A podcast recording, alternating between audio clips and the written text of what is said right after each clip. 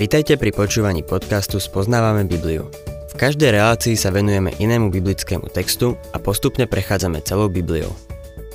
V dnešnom programe budeme rozoberať list Filipanom.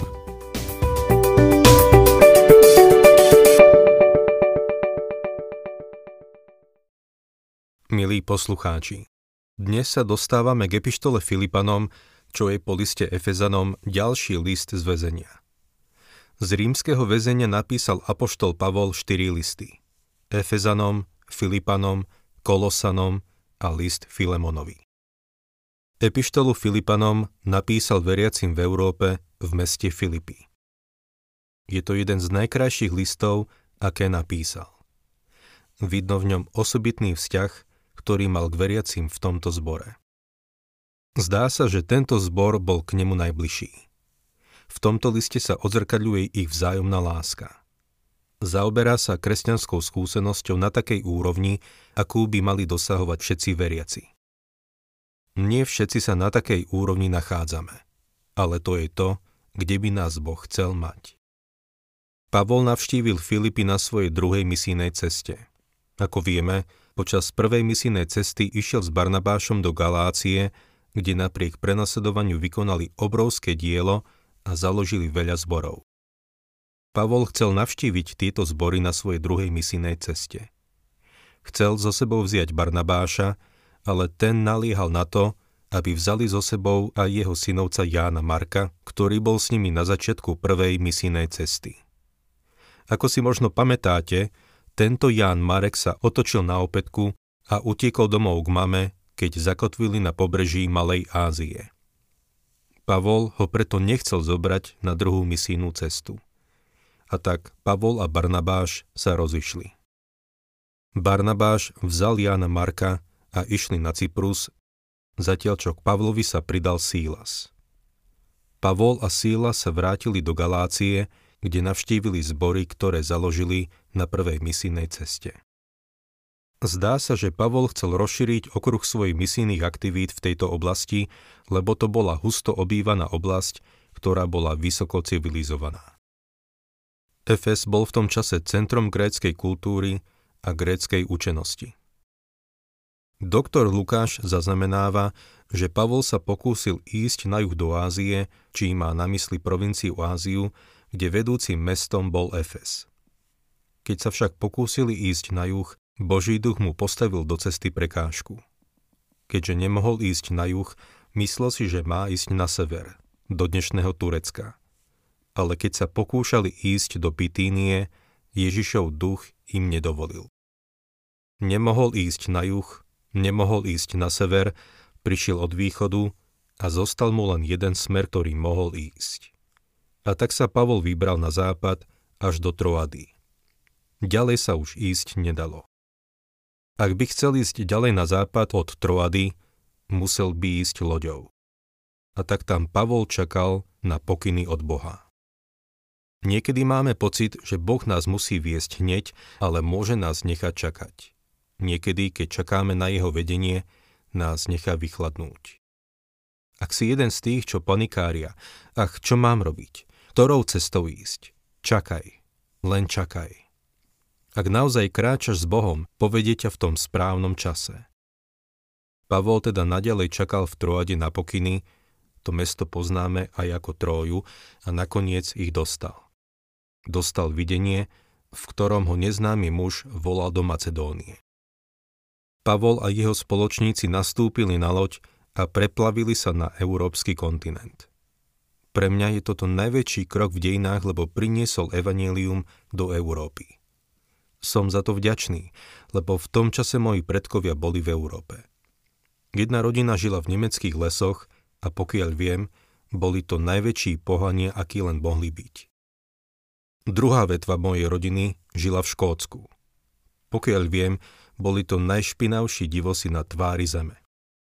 Nedívajte sa na mňa úskokom, lebo vaši predkovia pravdepodobne žili v jaskyniach hneď veľa mojich predkov a boli takí špinaví, ako moji.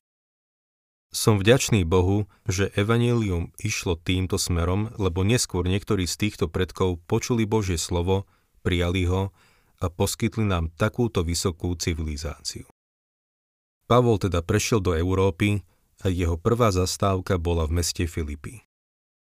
V 16. kapitole skutkov od 13. po 15. verš Lukáš píše V sobotu sme vyšli za bránu k rieke, lebo sme sa nazdávali, že sa tam modlievajú. Sadli sme si a hovorili sme so ženami, ktoré sa tam zišli. Počúvala nás aj istá žena menom Lídia, predavačka purpuru z mesta Tiatýry, ktorá uctievala Boha. Pán jej otvoril srdce, aby pozorne počúvala, čo hovorí Pavol. Len čo sa dala aj so svojím domom pokrstiť, prosila nás. Ak ste o mne usúdili, že som verná pánovi, poďte do môjho domu a bývajte u mňa. A prinútila nás. Vidíte, Pavol zistil, že tým Macedónčanom, ktorý ho volal, bola žena menom Lídia. Viedla modlitebné stretnutia pri rieke. To modlitebné stretnutie malo pravdepodobne veľa dočinenia s Pavlovým príchodom do Európy. Som toho názoru, že veľa obyvateľov Filíp vydávalo tú skupinu žien, ako sa pri rieke modlia a myslelo si, že to nie je nič dôležité ale práve tieto modlitebné stretnutia boli zhodou okolností zodpovedné za ten najväčší krok, aký sa kedy udial. A Lídia bola prvá, ktorá sa v Európe obrátila. Lídia bola členkou cirkvy vo Filipách, ktorej Pavol adresoval túto epištolu. Vieme niečo aj o niektorých iných členoch tohto zboru. Bolo tam dievča, ktoré bolo vyslobodené z posadnutia démonom od 16. po 18. verš Lukáš píše. Jedného dňa, keď sme sa uberali na miesto modlitby, stretli sme akúsi dievčinu, ktorá mala vešteckého ducha a veštením prinášala svojim pánom veľký zisk. Chodila za Pavlom a za nami a vykrikovala. Títo ľudia sú služobníkmi Najvyššieho Boha a ohlasujú vám cestu spásy. Robila tak veľa dní. Pavla tu zamrzelo, obrátil sa a povedal tomu duchu. Prikazujem ti v mene Ježiša Krista, výjdi z nej von. A on v tú hodinu vyšiel. Členmi tohto zboru bol aj filipský žalárnik a jeho rodina. Možno si pamätáte, že Pavol a Sílas boli uvrhnutí do väzenia na podnet pánov tohto posadnutého dievčaťa, lebo prišli o príjem z jej. Boh zasiehol a Pavol so Sílasom boli tak nadprirodzene vyslobodení, že aj ten žalárnik prišiel k poznaniu Krista. V 16. kapitole skutkov od 30. verša čítame. Keď ich vyviedol von, povedal Páni, čo mám robiť, aby som bol spasený? A oni mu odpovedali Ver v pána Ježiša a budeš spasený ty aj tvoj dom. Potom ich zaviedol do domu, prestrel stôl a radoval sa s celým svojim domom, že uveril v Boha. V zbore vo Filipách bolo samozrejme aj veľa ďalších ľudí, ktorých príbeh nepoznáme. Pre apoštola Pavla to boli veľmi blízki ľudia. Nasledovali ho na jeho cestách a znovu a znovu mu posluhovali. Keď však Pavla uväznili v Jeruzaleme, stratili ho z dohľadu na dva roky. Nevedeli, kde je. Konečne sa dozvedeli, že je vo vezení v Ríme. Srdcia týchto ľudí súcitili s ním a okamžite vyslali svojho kazateľa Epafrodita, aby poslúžil Pavlovi. Takže Pavol napísal túto epištolu, aby poďakoval zboru a vyjadril im svoju lásku. Nebolo potrebné, aby naprávali k učenie, ako tomu bolo v prípade epištoly Galatianom. Nebolo potrebné ani naprávať ich správanie, ako v liste Korintianom. Bol tam len jeden zádrheľ medzi Evodiou a Syntychou, ktoré napomenul ku koncu listu. Nezdá sa, že by to bolo niečo vážne. Pavlov list do Filíp predstavuje kresťanskú skúsenosť. To je predmet tejto epištoly. Prvá kapitola sa venuje filozofii kresťanskej skúsenosti alebo kresťanského života. To sa mi viac páči. Filozofia kresťanského života. V druhej kapitole vidíme vzor kresťanského života. Tretia kapitola je o odmene za kresťanský život a štvrtá kapitola sa zaoberá mocou kresťanského života. Takže pred sebou máme nádhernú epištolu, jeden z listov z väzenia, ktorý odniesol späť cirkvi vo Filipách Epafroditus. Tento Pavlov list je veľmi praktický. Dotýka sa priamo nášho života. Pri štúdiu tejto epištoly nebudeme sedieť niekde v nebesiach, ako v liste Efezanom, ale budeme tam, kde sa teória stretáva s praxou. Je to úžasná epištola, a budeme ňou určite obohatení. Otvorme si teda prvú kapitolu a budem čítať prvý verš.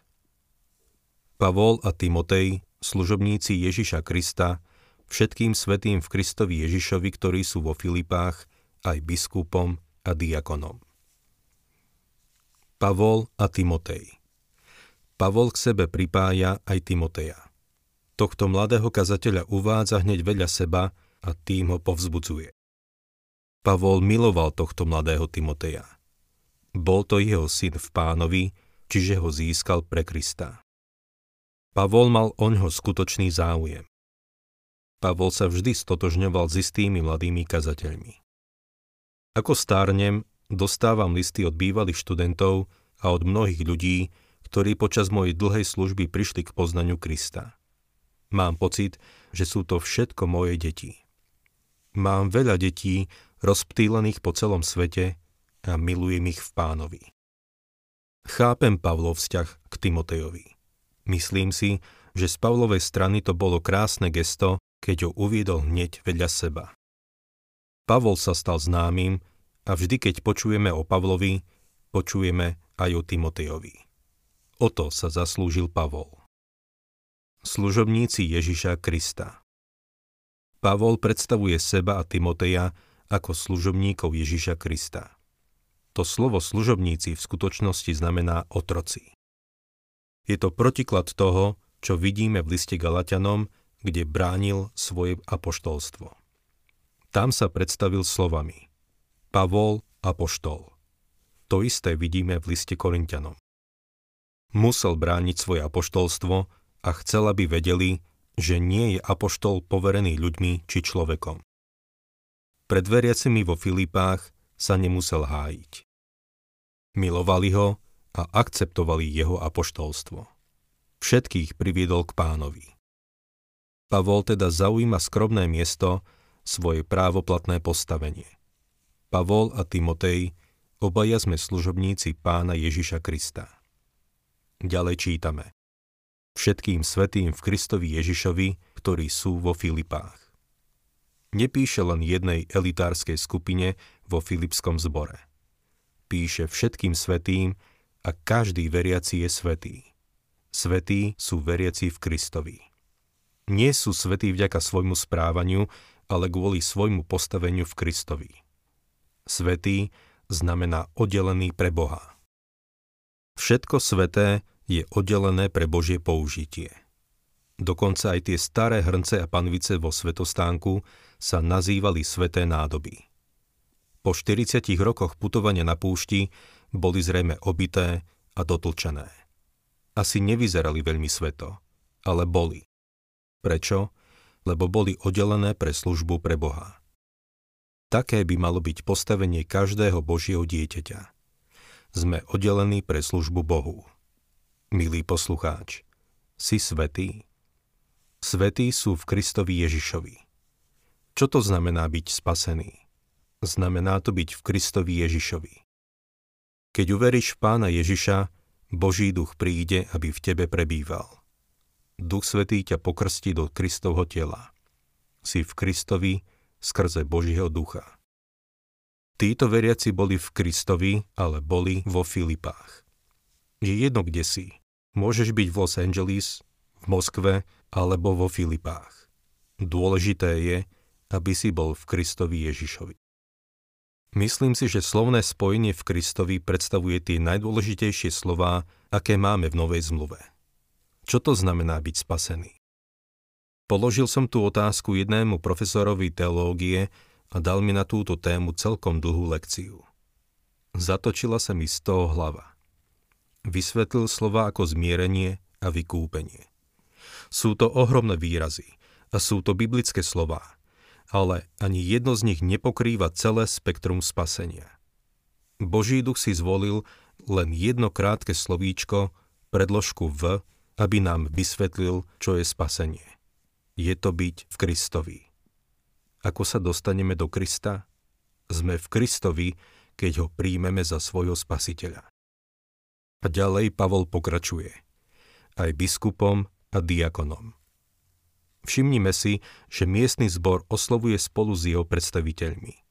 Biskup znamená dozorca alebo pastier. Slovo biskup sa vlastne týka úradu, zatiaľ čo slovo starší sa vzťahuje na osobu, ktorá tento úrad zastáva, mali by to byť ľudia, ktorí sú duchovne zrelí. Diakoni sú duchovní, ktorí vykonávajú svetskú službu. Dostali sme sa až po koniec prvého verša. Na budúce začneme druhým veršom.